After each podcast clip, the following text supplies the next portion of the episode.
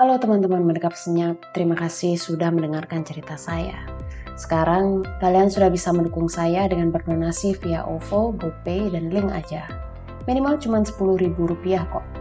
Caranya tinggal klik link di description. Support kalian sekecil apa pun sangat berarti buat saya.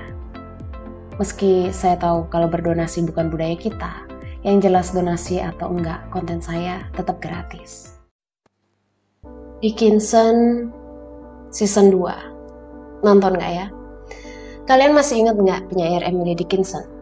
Sebelumnya saya sudah review season 1 TV series ini di video saya sebelum-sebelum sebelum-sebelumnya.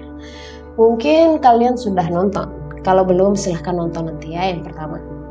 Sebenarnya saya nggak pengen review film ini karena konten saya yang harus diketik, dibacain, diedit, numpuk, dan saya nggak punya asisten untuk nulisin konsep review. Juga nggak punya editor sendiri yang bisa saya perintah-perintah kecuali diri saya sendiri. Jadi kalau kalian lihat editan video saya yang uh,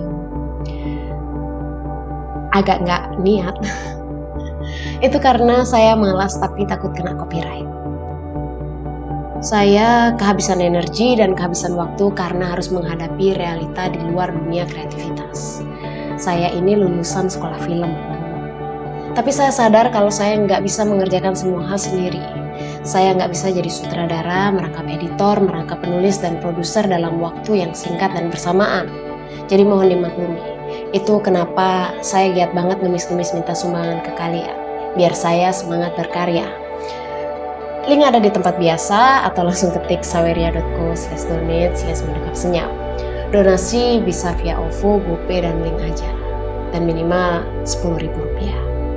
Tapi tenang, meski saya tahu berdonasi bukan budaya kita untuk mendukung seniman dan karya kaum kita, donasi atau enggak kalian bisa mendengarkan konten ini dengan gratis. Yang penting subscribe channel saya, kalau sudah jangan di unsubscribe, jangan berani-berani.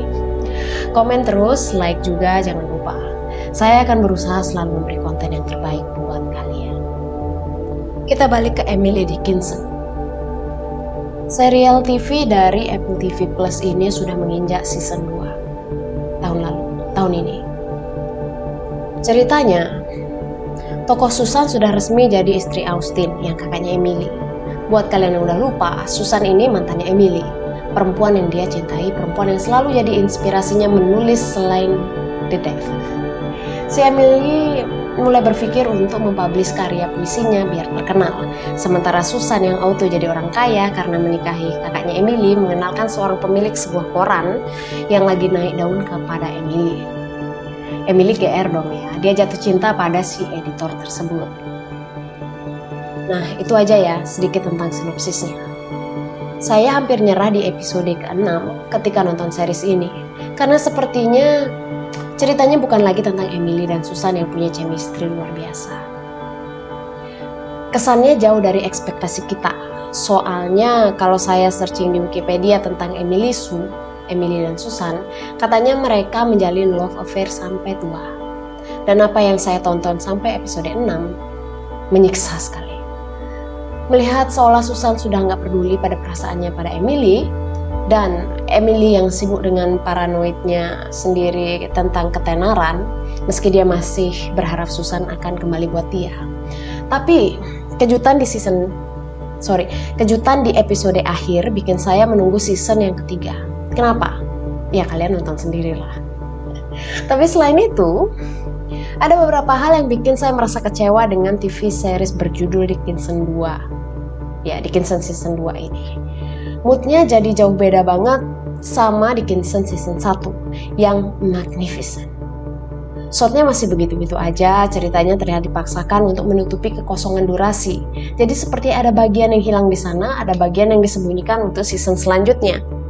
Meski ada isu lain seperti perbudakan dan revolusi yang diangkat, beberapa scene menurut saya kurang esensial. Kalau bukan karena scene yang kurang itu berbau komedi, saya pasti sudah malas nontonnya. Dan yang kesekian tentang series ini, penempatan scene-scene metafor yang disajikan dengan gimmick-gimmick yang surrealis terasa canggung di beberapa episode. Tapi saya menganggap pemahaman saya sebagai pemahaman cetek ya, karena masalah budaya dan demografi lagi. Saya mungkin nggak mengerti karena saya bukan orang sana. Saya juga nggak tahu banyak soal sejarah revolusi mereka. Sisanya, saya berusaha menikmati ketimpangan audio dalam film ini. Saya yakin semua dibuat oleh tangan-tangan yang profesional. Dan apalah saya yang bikin audiobook aja kadang masih ada suara ayam sama gongongan anjing di background.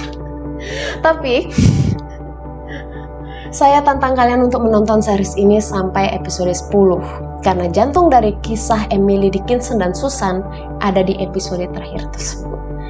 Karena episode ini saya memaafkan semua siksaan di episode-episode yang sebelumnya. Buat kalian, selamat menonton.